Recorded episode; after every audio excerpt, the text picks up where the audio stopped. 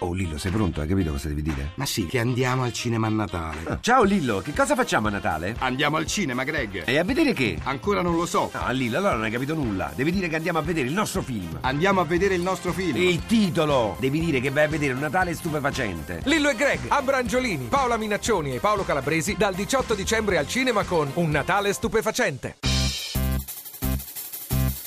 La radio ne parla. Alle 10.46 dallo studio Simone D'Amico di Sax apriamo i nostri microfoni per i due temi di oggi, il turpiloquio dilagante, l'uso della parolaccia, dell'insulto in tutti i registri linguistici, come intercalare di ogni discorso, cosa che svilisce anche la forza espressiva di questi termini. Di questo parleremo dopo il GR delle 11, partendo dalle vostre domande bellissime e da quelle di Antonio Gramsci, Agno Flaiano e altri. Ora però è martedì, è giorno di memo, ovvero scadenze fiscali, ancora più utile visto che questo è il martedì Tax Day. Buongiorno da Ilaria Sotis, dubbi, questioni non chiare, idee, opinioni, insomma tutto attraverso i nostri contatti. La radio ne parla, chiocciolarai.it, 800 055103 il numero verde, 335 699 2949 per i vostri sms messaggi whatsapp, profili Facebook e Twitter di Radio 1, Maria Teresa Bisogno. Ultimo giorno oggi 16 dicembre per tutti i contribuenti per il saldo IMU e Tasi, in che modo banca posto via internet, mentre per la Tari la scadenza varia da comune a comune comunque entro il 31 dicembre. Rita Sabelli, consulente dell'ADUC, Associazione Diritti Utenti e Consumatori. Iniziamo dall'IMU, cioè l'imposta municipale sugli immobili. Dicevamo saldo entro oggi, di cosa si tratta e chi la deve pagare.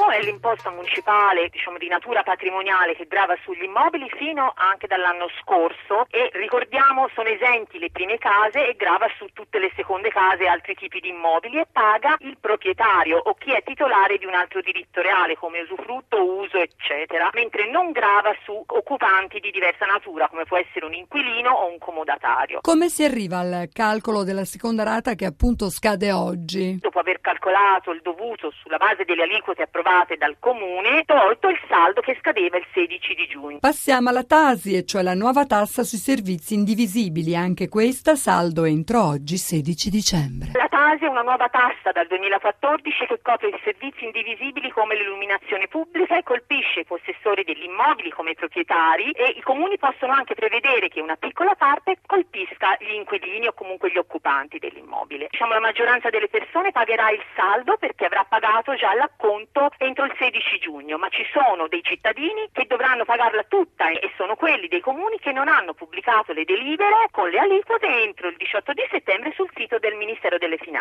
Infine la Tari, tassa dei rifiuti, il saldo nel mese di dicembre, a seconda del proprio comune di appartenenza. Questa è la nuova tassa dei rifiuti che sostituisce la Tares da quest'anno e le scadenze le fissa il comune, quindi non c'è assoluta comunanza fra un comune e un altro, ma nel mese di dicembre scade il saldo. Di solito arrivano bollettini a casa precompilati. Per chi non fosse arrivato il bollettino, a chi si deve rivolgere? È bene che si rivolga all'ufficio tributi del proprio comune per informarsi su cosa è successo, se è un disguido postale o d'altro. Paolo Conti, direttore generale del CAF delle ACLI, buongiorno, bentornato alla radio Ne Parla. Allora, abbiamo detto per gli ascoltatori 335 699 2949 per gli sms e i messaggi WhatsApp, tax day, imposte sugli immobili, entro oggi almeno 30 milioni di proprietari e inquilini devono chiudere i conti con queste due tasse. Tra l'altro il podcast del Memo sarà eh, pubblicato sul nostro sito tra pochissimo. La vicenda delle tasse della casa è emblematica, concentra al suo interno proprio due tra i principali peccati originali del sistema fiscale. Complicazione da un lato, pressione, elevata, pressione fiscale elevata elevata dall'altro. Leggo dall'editoriale di Salvatore Padula oggi sul Sole 24 Ore. Perché Paolo Conti? Eh, perché di fatto è l'imposta più diffusa, 30 milioni di italiani che oggi sono chiamati al saldo la dicono lunga sulla, sulla polverizzazione di questo tributo, d'altronde oramai l'intera, la buona parte della fiscalità locale municipale si basa appunto sul, sul prelievo degli immobili e il fatto che siamo passati da ICI, IMU, TASI eh, di fatto non ha cambiato questa, questa, base impositiva, cioè l'immobile continua ad essere principale fonte, la principale fonte di reddito per eh, le amministrazioni locali. Senta, nell'analisi precisa l'accoppiata IMU-Tasi 2014 costerà 23,7 miliardi di euro, cioè 100 milioni in meno del 2012 quando l'IMU era anche sulla prima casa. Ma se lo guardiamo in filigrana, e possiamo farlo grazie a un'analisi fatta proprio da voi, dal CAF Acli, per questo le rivolgo la domanda, Paolo Conti, le abitazioni medio-piccole hanno avuto un alleggerimento molto minore di quelle grandi e di lusso, perché i comuni che, hanno, che avevano previsto, avrebbero dovuto prevedere le detrazioni l'hanno fatto poco, l'hanno fatto diciamo una percentuale ridotta. Anche qui perché? Eh, probabilmente per, fattore, per, due fattori. Il primo eh, sicuramente di comodità deliberativa, nel senso che eh, costruire una delibera che preveda detrazioni progressive, scalari e così via, determina poi un maggiore costo sui controlli e di conseguenza spesso e volentieri i comuni hanno preferito non adottare nessuna eh, tipologia di detrazione. Questo però dall'altra parte ha causato una, una maggiore pressione fiscale sugli immobili di rendite catastali più basse che invece con la detrazione fissa dello Stato avevano importi più bassi e, e siamo andati a avvantaggiare quella quella fetta di abitazioni con redditi catastali più alti. Che poi sappiamo che le abitazioni di lusso e le abitazioni di valore contribuiscono no, a portare i soldi eh, nelle casse dello Stato di questo tipo di tasse, questo lo sappiamo. Credo che il dato sia eh, quelle abitazioni rappresentano un 10% del patrimonio immobiliare, però garantiscono circa un 40-50% delle entrate fiscali. Cominciamo Paolo Conti a dare la parola ai nostri eh, ascoltatori. Cosimo, buongiorno, da dove chiama? Sì, buongiorno, chiamo dalla provincia di Pisa. Come la sua domanda, mio... sì. Sì, sì come, come, ho detto nel mio sms, volevo sapere se hanno rimandato il pagamento dell'IMU ai coltivatori diretti, su, sui terreni dei coltivatori, insomma, ecco. Di tutti i terreni o solo di quelli di montagna, Cosimo? No, no, no, no io sono in collina sotto i 250 metri. Va bene, alla domanda di Cosimo aggiungiamo Paolo Conti anche quella che riguarda tantissime persone nei terreni di montagna, perché noi ci siamo occupati di questo anche una settimana fa, o meglio 15 giorni fa, e già le cose sembrano cambiate. Prego.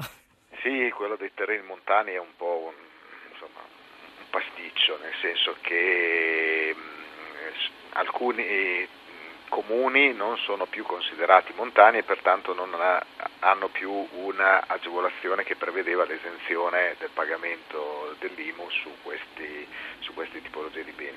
Lo Stato prevede di incassare circa 350 milioni di euro da quelli che sono i terreni che eh, si trovano in comuni che non sono più esenti perché non sono più considerati dall'Istat montani.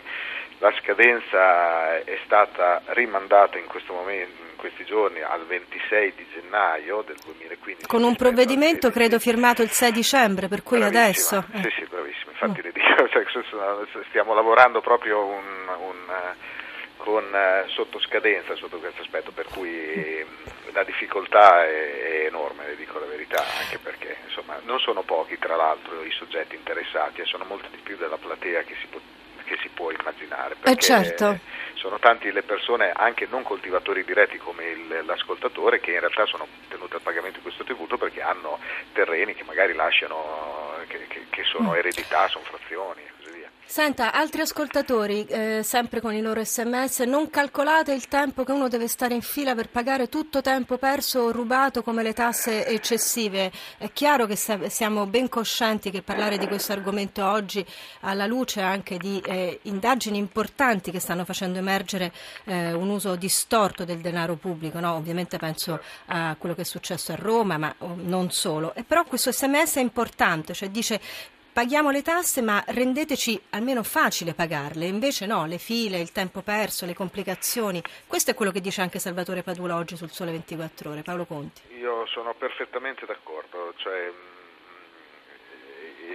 fare tribolare le persone per riuscire a, anche solo a determinare l'importo di quanto è dovuto, credo che non sia più degno di un paese civile, dico la verità. Eh, oggi come oggi la gestione della fiscalità locale è di gran lunga più complicata rispetto alla fiscalità nazionale, è molto più semplice fare una dichiarazione dei redditi su cui lavoriamo su una normativa che è unica per tutta Italia, è molto molto molto più complicato eh, applicare correttamente la tassazione locale.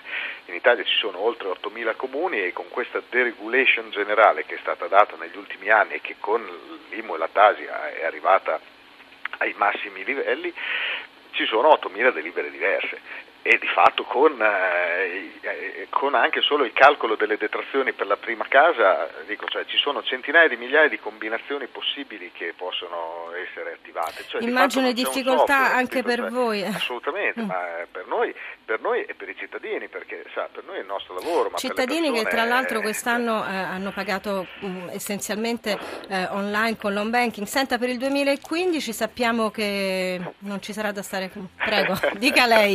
no, no, no, qui, qui si, ci vuole un fattucchiere per il 2015, non ci vuole un esperto fiscale. Non, guardi, eh, noi eravamo partiti già con tutto un, un prospetto di, di, local tax due giorni fa, sembra che questo poi non parta più, mm, non lo so, cioè, mm, non, non, lo sappiamo che cosa sarà il 2015, forse rimarrà ancora i mutasitari, forse ci sarà qualcosa di nuovo che lo assorbe, forse lo sapremo, però il problema è che rischiamo di saperlo pochi giorni prima di dover pagare. E questo è un grande tema, chiedo scusa a Rino che aveva una domanda importante, ma ne faremo oggetto di un'intera puntata sulla casa, noi torniamo dopo il GR delle 11, come ho detto parleremo di lingua, di turpiloquio, del, dire, del ruolo e delle situazioni dove le parolacce vanno usate e dove non vanno usate. A tra poco.